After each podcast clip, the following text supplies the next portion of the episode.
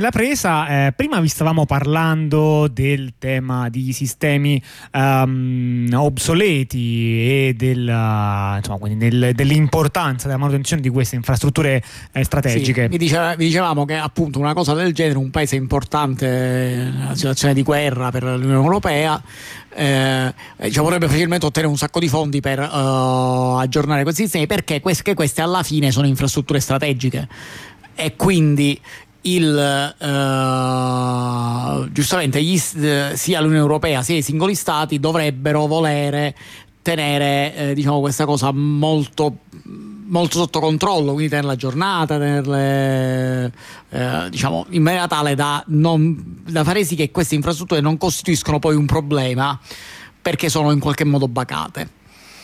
Anche l'Italia fa lo stesso, no? Esattamente, infatti potreste aver uh, saputo una notizia che riguarda un, uh, alcuni chiarimenti che arrivano sul destino della, um, della rete di telecomunicazioni uh, in Italia, rete di telecomunicazioni in cui come sapete la, um, la, parte di enorme maggioranza è chiaramente la parte del, dell'ex Telecom Italia, quindi di Team eh, e in cui è da un po' no, che c'era l'avvicendarsi di KKR intorno anche al progetto di uh, fare la famosa rete unica che avrebbe ringlobato Open cos- Fiber. KKR? KKR è una ottima equity, quindi è una equity mm. tecnicamente, no? una holding, sì. com'è che si dice? Eh, quindi non è nemmeno una società, cioè non è tipo France Telecom, no? che è una roba in cui dici vabbè qui c'è una società eh, diciamo mm, esperta nel settore che si espande e che sostanzialmente si compra ampie fette no. della, dell'enago italiano. Qui parliamo proprio di una no, società per profitto. Un operatore di private equity se viene definito. Sì. Quindi qualcosa che tendenzialmente, non so se mi posso sbilanciare troppo, cioè che cosa farà? Prenderà questa roba vorrà capitalizzare e rivendere. Esatto, eh, lui è infatti il gioco è specializzato è. nel segmento, come dice Wikipedia, di leverage buyout che significa che sostanzialmente fa questo, cioè compra cose. Compra basso, vende alto. Compra basso, vende alto, cioè eh, si va cercando cose che magari diciamo, va al mercato, no? Rovista sì. tra le cose che, che sono nel banchetto tutta un euro. Via, via, via quell'albicocca bruttina perché dice no, ma questa appena diventa matura viene buona. Ecco questo. Esattamente.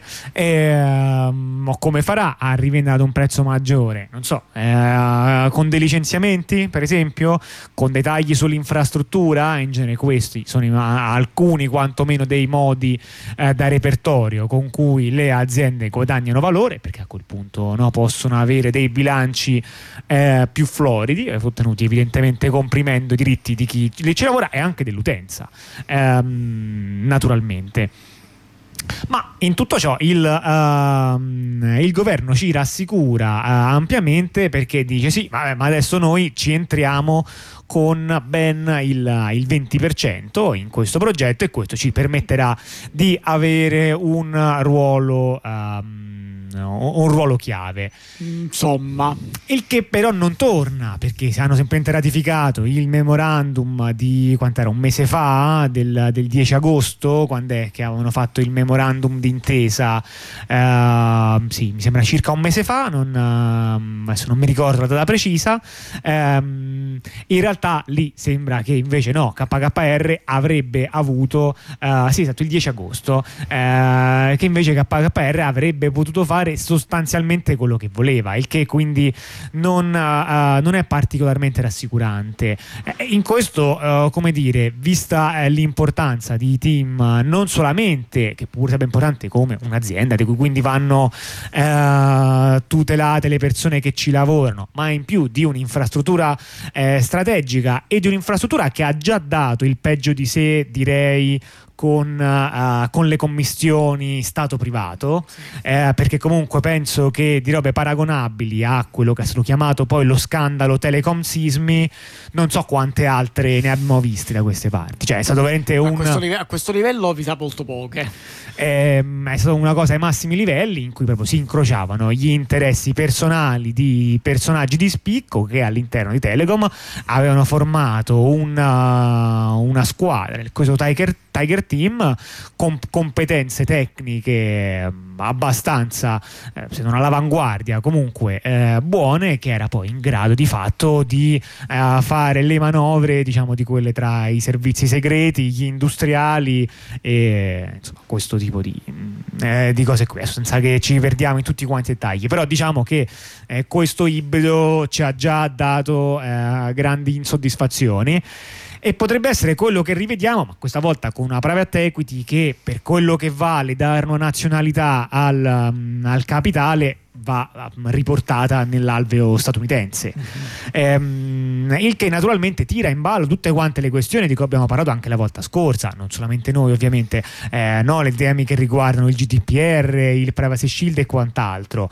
Cioè è abbastanza noto che, eh, noto tipo che è una legge eh, dello Stato statunitense che eh, gli Stati Uniti si possono avvalere eh, della richiesta obbligatoria delle aziende su cui hanno giurisdizione al fine del fatto che loro le facilitano nel, nella, uh, nell'acquisizione dei dati in posti che sono fuori la giurisdizione statunitense, questo è, eh, è, noto ed è ammesso, non è mai stato smentito dal governo.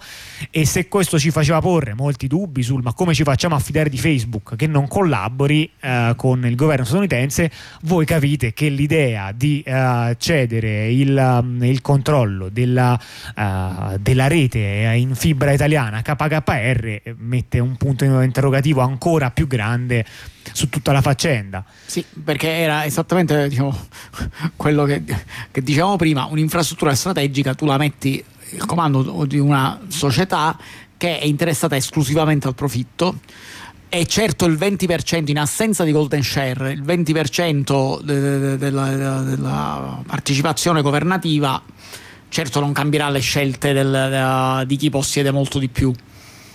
No, no, assolutamente. Appunto, anche perché no, come diciamo, ci sono delle situazioni legali in cui, pur avendo meno del 51%, però l'accordo di fatto no, prevede il fatto che comunque alcune cariche, no, una parte del CDA spetti comunque allo Stato. Ci sono state soluzioni di questo tipo. Non è questo il caso.